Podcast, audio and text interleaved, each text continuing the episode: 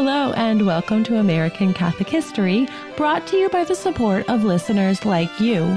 If you value this content, please become a supporter at americancatholichistory.org slash support. I'm Noelle Heaster Crowe. And I'm Tom Crowe. Once again, a word of thanks for our supporters. Thank you, everyone who has supported our work. Yes, thank you sincerely. Your support makes all of this work possible. And if you're not a supporter yet, but you've enjoyed these episodes, if you've learned something, if you've been inspired or edified, please, please consider becoming a supporter. You can learn about our support tiers at americancatholichistory.org slash support. And coming soon, another way to support the podcast will be some really great merchandise. We're working with a really talented young artist on some nice depictions of holy Americans and others. And we can't wait to share these with you. Yeah. Super excited. Yeah, we actually, we, these, these are really cool. We wanted something unique that would really capture the spirit of these heroes of the faith.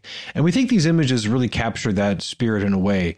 They're, they're not ready just yet, but they will be soon. And we will have that announcement for you. Yeah, hopefully by the end of April, we have some stickers. We'll put them on a t shirt. Anything else that you all want, let us know. Coffee mugs, tote bags, you know, we'll go the full NPR thing. Yeah. Drop us yeah. drop us a note uh, at our email or um, on our Facebook page. Yep. That'd okay. be great. So, anyways, uh, thank you for all of your support. And also, thank you for your very kind reviews and those five star ratings.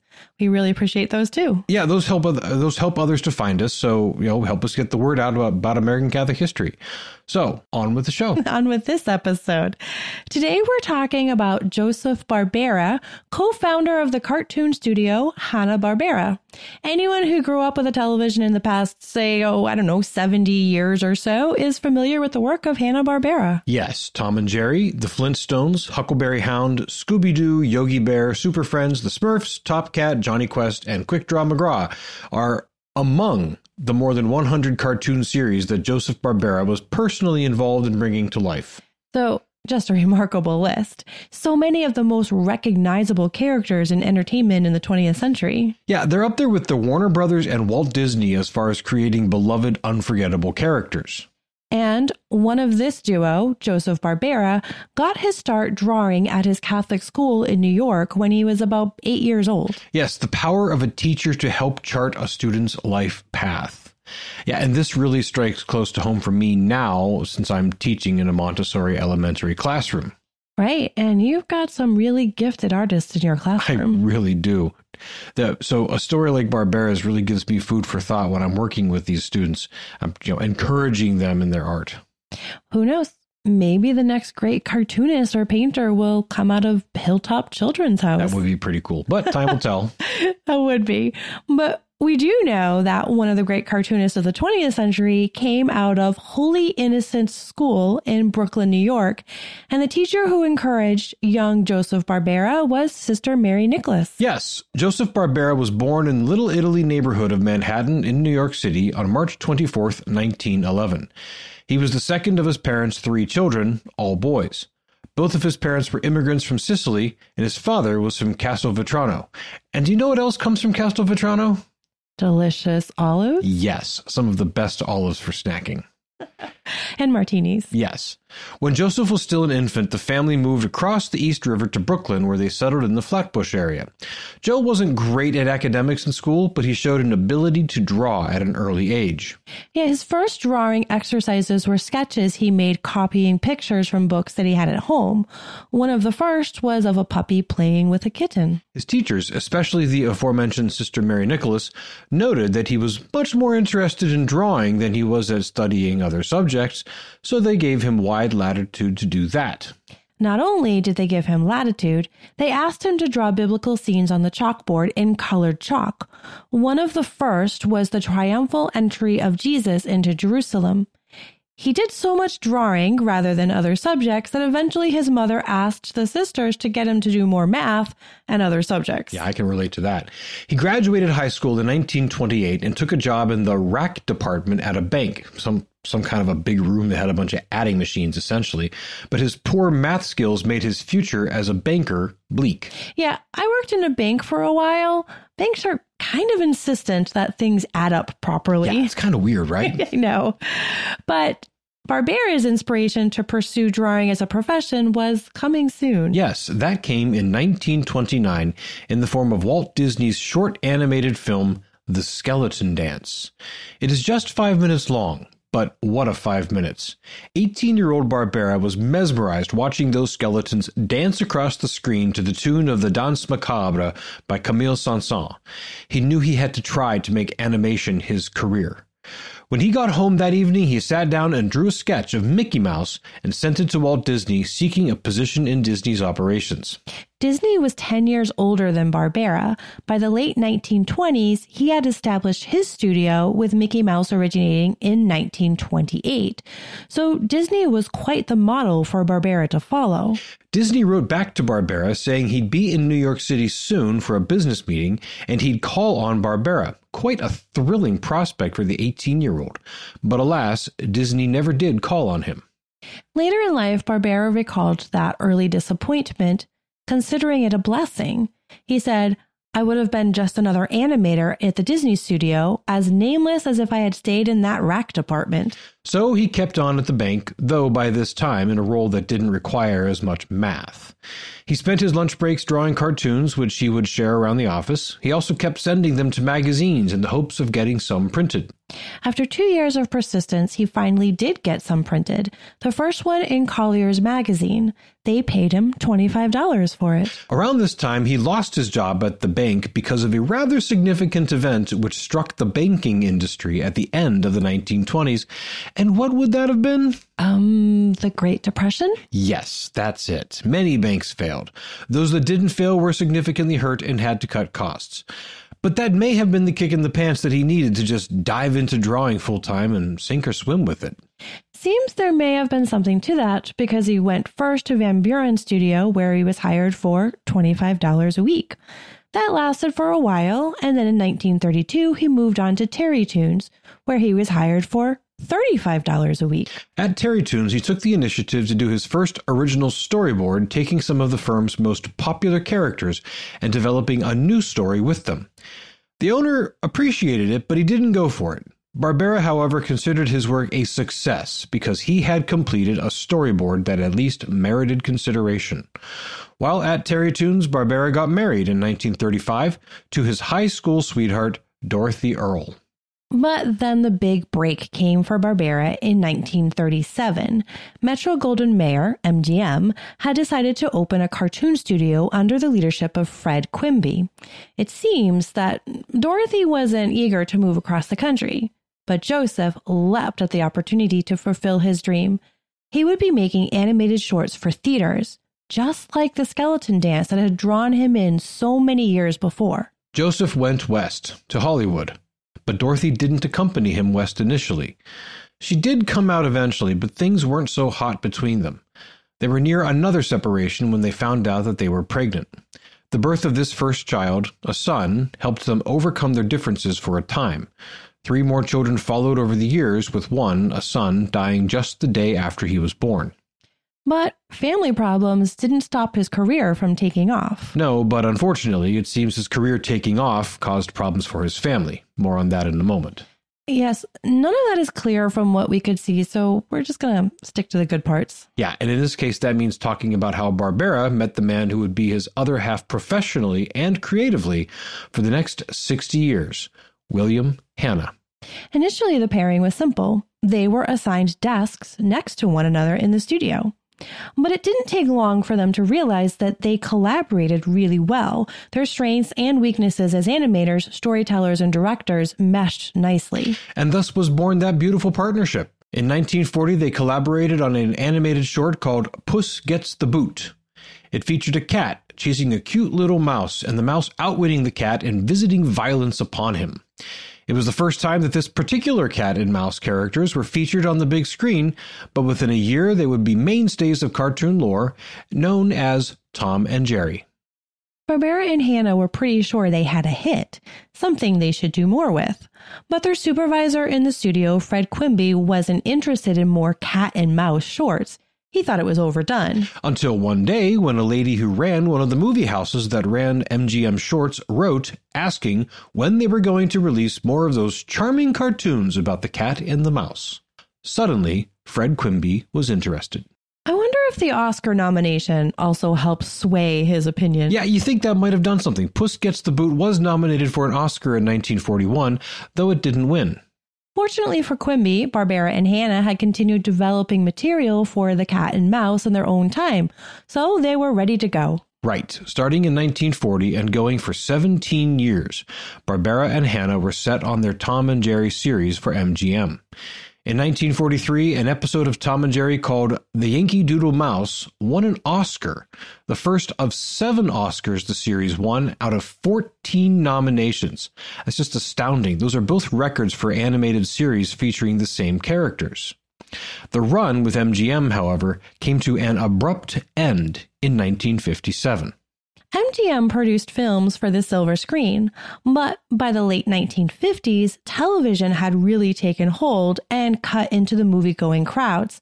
The animation shop was among those that got the axe. But leaving MGM only meant Barbera and Hanna were free to set up their own studio, so they did. And they were among the first to realize the power of television and to start producing cartoon episodes for it. And shortly after setting up Hanna-Barbera Studios, the name was decided by a coin flip, they were off and running. Their first success was Huckleberry Hound in 1958. That show won an Emmy, the first by an animated series, in 1960. But Huckleberry Hound would hardly be the most popular and enduring of their shows. In 1960, The Flintstones began its six year run, and then Yogi Bear in 1961. Yogi Bear actually started as a side character in Huckleberry Hound, but he proved so popular that his own show made sense. Yes, and as for the Flintstones, that hugely popular series was the first animated TV series to have a slot in primetime. It was nominated for a Primetime Emmy for Humor in 1961, but lost to Jack Benny. Well, that's understandable. Benny was an all time great. Yes. Don't get me started on Benny. Yeah, really. I can go for a while. Oh, I won't get you started on Benny. I know you can. By the end of the 1960s, Hanna-Barbera was the most successful animation studio in television. But during this same time, Barbera's personal life wasn't going nearly as well. Yeah, no. Troubles in the marriage led to more separations between Joseph and Dorothy, finally culminating in a divorce in 1963. We couldn't find any details about this whole thing, whether there was an annulment. Which might seem difficult to obtain after 28 years and four kids. Yeah, not impossible, but difficult. Maybe. Yeah. And we just hope and pray that all was done according to the laws of the church because Barbera met and married his second wife, Sheila, within the year. It seems one point of contention between Joseph and Dorothy may have been that Dorothy never warmed up to the glitz and glamour of the Hollywood life like Joseph did. She preferred to remain more anonymous, while Joseph reveled in the limelight and at the parties and events. Yes, and Sheila was much more like Joseph on that score. There are lots of questions there that we can't and really won't speculate on. Yeah, as we say, we leave that to God who knows what happened, and we hope that it was all proper. And it's clear that Barbera still felt that God shaped hole during and after this time, because in the late 1960s, he began to push for a new and, by many people's estimation, risky new cartoon series. Yes, beginning, it seems, in 1968 or 69, Barbera would go to television executives every year to ask for airtime for a cartoon series based entirely on stories from the Bible. He loved scripture and saw in it great material for cartoons, using the stories to share moral lessons. In an interview, he lamented that kids weren't reading books as much as they used to, but they were watching video. So he hoped he could bring the great stories and moral lessons of the Bible to them through a cartoon series.